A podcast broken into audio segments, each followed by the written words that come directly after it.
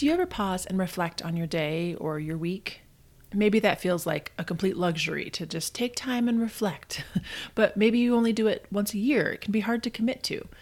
The truth is, sitting down with your favorite journal and truly reflecting on the current state of things is a bit of a luxury, but it's one that's more than worth your time because the return is both powerful and verified time and time again in psychological research. Reflection is essential for learning.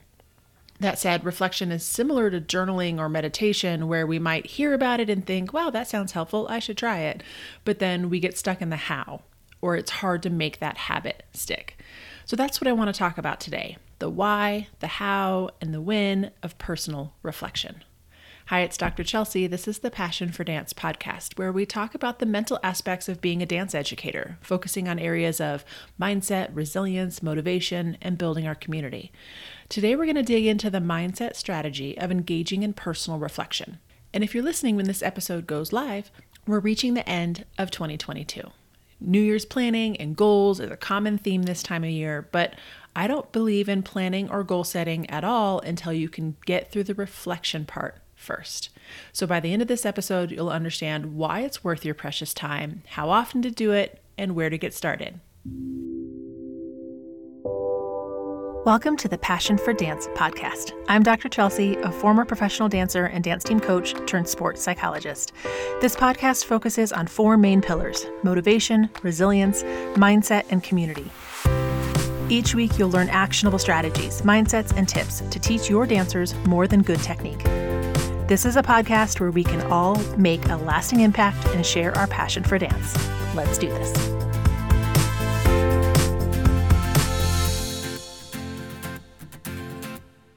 I've shared on the show before that one of my personal values in life is learning. I'm never at the top of the mountain. I've never achieved all I want to achieve. And if you're anything like me, you have a desire for continued personal growth. I encourage you to take time and really think about last year before you jump into this new year. Consider your accomplishments, the setbacks, the happy moments, and the challenges. First, let me simply define reflection. It's the process of examining our own perspective, our own experiences, and even our interactions with other people. Reflection gives us a greater sense of perspective, and that is my favorite part. When you regularly examine your own perspective and how you're spending your time, you notice if you're living your day to day life in alignment with your values. And what I usually need the help with, it allows for a faster course correction if you've gotten off track. The process of reflection is all about learning. So, while sitting with your own thoughts can be uncomfortable at times, if you view it through the lens of learning, that can make it feel less threatening or confusing. There's no right way to go about this. The goal is to learn more about you, so whatever process feels best to you will be the best way to get in touch with yourself. So let's talk a little about why reflection matters. Engaging in regular reflection is a powerful tool for personal growth, and there's a lot of science to back it up. This is where the academic nerd in me comes out a little bit because I love to read up on the most current psychological research.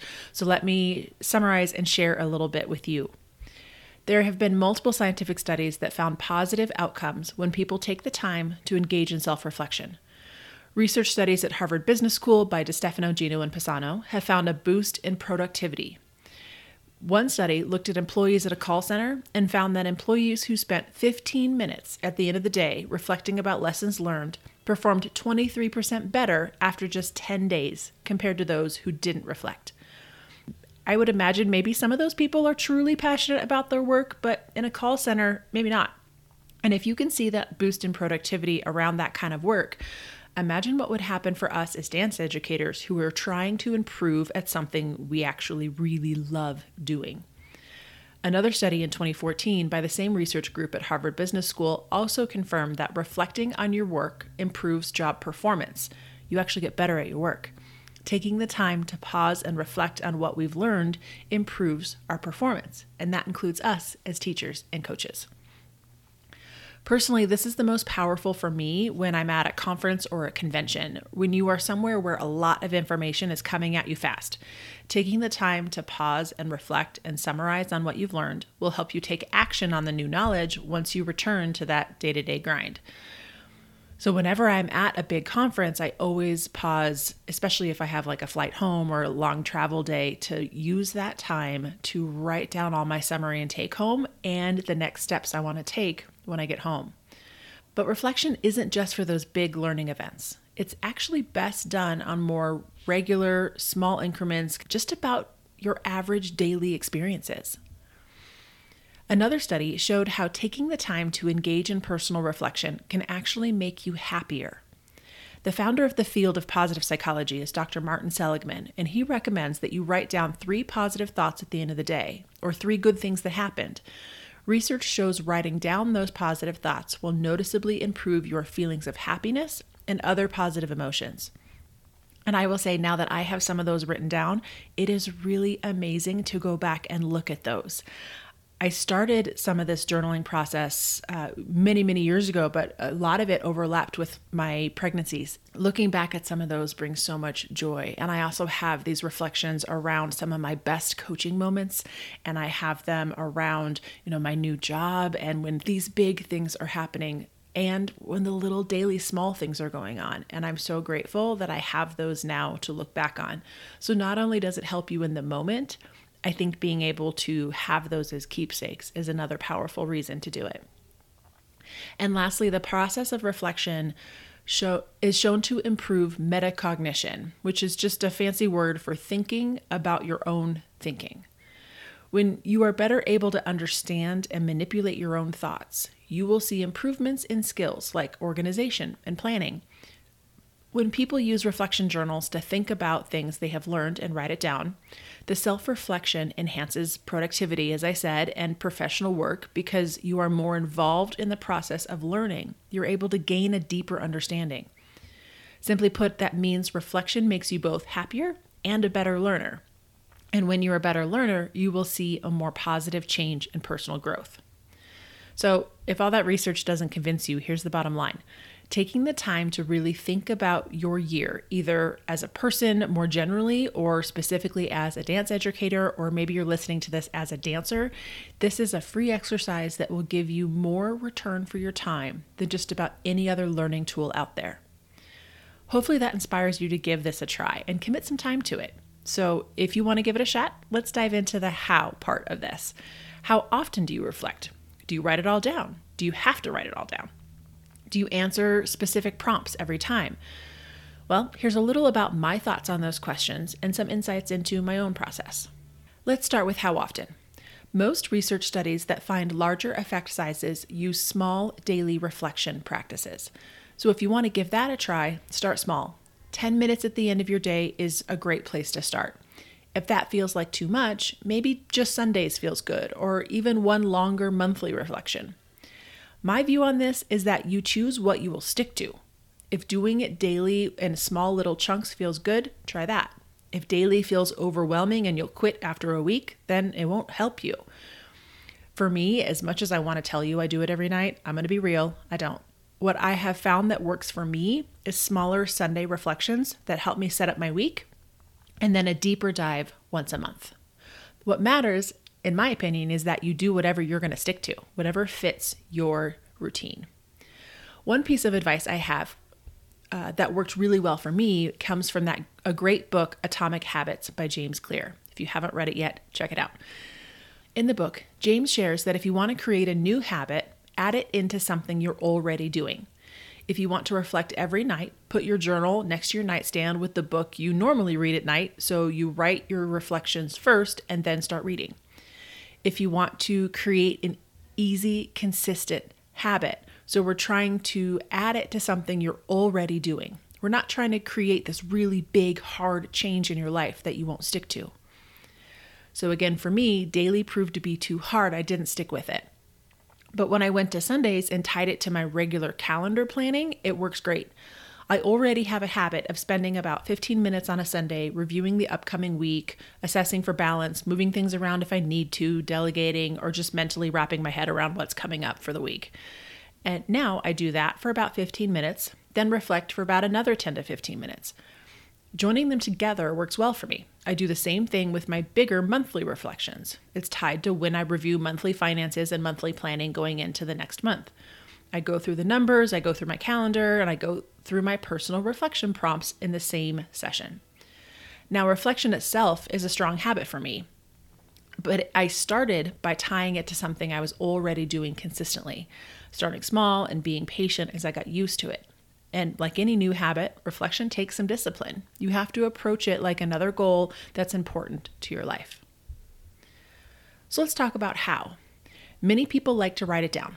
And there's research studies to back up the value of writing it down because it allows for further review later. But that's not the only option. If you don't like journaling or you don't want to sit down and write it out or just don't feel like it will happen if you do it that way, then try something else. You can go on a walk or a bike ride and think it through. Let your mind go through those reflections without writing it down. You can talk it out with a partner or a friend or just thinking it through in a time that works for you. I have one friend who walks her kids to school every day and then takes a little bit longer route home and purposely doesn't bring her AirPods so she can be in her own thoughts and reflects on the day before she gets home. The idea is to schedule time just like you schedule the rest of the important aspects of your life. If it matters, we have to set aside a specific time to get it done. Whatever that time is for you, schedule it. My monthly reflections are always blocked in my calendar as a recurring task, and I don't move them if I can help it. I don't want to compromise my own learning and growth for someone else's meeting. The other common question I get is if you just write down whatever comes to mind, or do you use specific prompts? My opinion is I think stream of consciousness writing, where you just write whatever's on your mind, is more of a journaling practice rather than a specific targeted reflection. So, what I'm talking about here has a clear goal of learning. So, I take a more scripted approach. And I originally got these ideas from a passion planner, which is my favorite physical planner for a long time. I'll link it in the show notes if you like physical planners. Um, I have moved my calendar and to do list to a digital format, and I can't go back. It has saved me in so many ways. But I still use the similar monthly reflection prompts that I got from Passion Planner. So here's a few prompts that you can uh, use for yourself if you want to take a kind of deeper monthly reflection approach. What is the most memorable part of the last month? I love sitting down at the end of the month and thinking about like what were the big highlights. And then a lot of times I'll actually go through my calendar and be like, "Oh yeah, that happened. Oh yeah, we went there." and it helps me think through those big most memorable moments. And I ask, "What were three big lessons you learned in the past month?" Same idea. I'll look back through the calendar or I'll think about days that felt particularly hard and kind of think, "What did I learn this month?" This one has really helped me. Review your calendar or planner and assess your priorities. Are you happy with how you spent your time? And if not, what steps can you take to adjust for next month? This is where my very type A color coordination comes in, is because I can look at my calendar and see, you know, if I have green is like personal fun, and I can look at my calendar and say, there was like no green this month. That's a problem. And I can just start to feel it in my body and how tired I am, or starting to feel burnt out, that I don't have enough white space or I don't have enough kind of me time. So, taking a minute every month to look back at the calendar and sit with my own thoughts and my feelings and say, how were my priorities this month? Did I not have enough family time? Did I not have enough me time? Did my work get unbalanced? I, mean, I really, for me, that one has made a huge shift in how I spend my time. I've also asked, how are you different between the past month and the month before? Like just really thinking about like how have you grown? What's different? That one was hard for me at first. I'm like nothing's it's the same old grind. But I don't think that's true. I think we really do grow every month and thinking about it uh, intentionally like that has helped. I also answer who or what are you especially grateful for? I've talked about gratitude on the on the show before and having that, you know, moment that month to think about who or what has really made a difference for me that month. And lastly, name three things you can improve on for the coming month. And then what are concrete actions you can take to move towards those improvements? Again, the goal is learning. So, focusing on what you can improve on, and then what are those clear action steps you're going to take. Again, these are all from the Passion Planner. It is my favorite physical planner that I will link in the show notes. Uh, it's my favorite largely because of this reflection section. So even though I've taken my calendar and task list digital, I still do the similar reflection every month. If you don't want to use specific questions, the other method that works well is reflecting on categories in your life. So you can choose key areas that you want to think about and use those headings every time. Could be like mind, body, soul, work, play, love, dance, school, family, you know, the list goes on. But you pick a few key areas that you want to reflect on your thoughts and experiences for the day or the week and use that as a starting place maybe you kind of have a bullet journal and you just every night just do you know mind body soul and leave it at that. Or maybe you, you know, weekly want to think about, uh, you know, mind, dance, work, right? Or if you're looking at this, you know, just as a teacher, kind of focusing on the dance aspects. But pick a few key areas and use those bullets to really help focus. I want to think about these like key aspects of my day. I'm sharing all of this today because I see the power that regular reflection has given me and the teachers and athletes I've worked with over the years. It encourages a level of self awareness that allows you to recognize what's working and what's not, to identify key areas for improvement, and also areas where you are already really strong. But you have to consciously give it attention. It only works if given clear time and intentional, thoughtful time. It doesn't work if you do it while you're watching TV or haphazardly when the feeling strikes. It takes discipline, just like any aspect of growth. And I get that it's hard because you crazy busy people have to slow down. We have to know that it's okay that you don't know everything, tolerate those uncomfortable feelings that might happen during a reflection, and take responsibility for what comes up and decide what you're going to do about it. To be real, you may not like what comes up during a reflection, and that's part of the challenge. I usually love it, but there are times when stuff bubbles up that I'm like, oh, I don't want to deal with that. I don't want to face that feeling. But again, the goal and the intention is growth, not judgment. So remember, reflection can lead to more productivity, happiness, and achievement, but you have to take action. You can't stop at reflection and then go about the same thing tomorrow. You have to use the reflection to increase self awareness and take specific, targeted action tomorrow. That's where you see the personal growth and positive benefits. I hope this is inspiring, and especially if you're listening in December when this comes out, that you take the time at the end of the year to do a deep dive. And actually, this is the only time of year when I take a small break from the show. So there will be no episodes for the next two weeks during the holiday season, and I go dark on social media. A large part of why I do that is for this deep dive reflection and the growth and taking the time for that personal reset. But that reset starts with reflection. So while I'll be gone for a few weeks, I hope you take the time for your own reflection and see what kind of growth you experience with it. Before you leave, though, and go deep into your own thoughts, I ask one small favor that you leave a rating and review of the podcast. You can do it wherever platform you're listening by going to ratethispodcast.com slash passion for dance. Link is in the show notes as well, wherever you're listening. It truly helps the show keep going, and I love connecting with all of you. Thank you for listening in, and until I'm back in 2023, keep sharing your passion for dance with the world.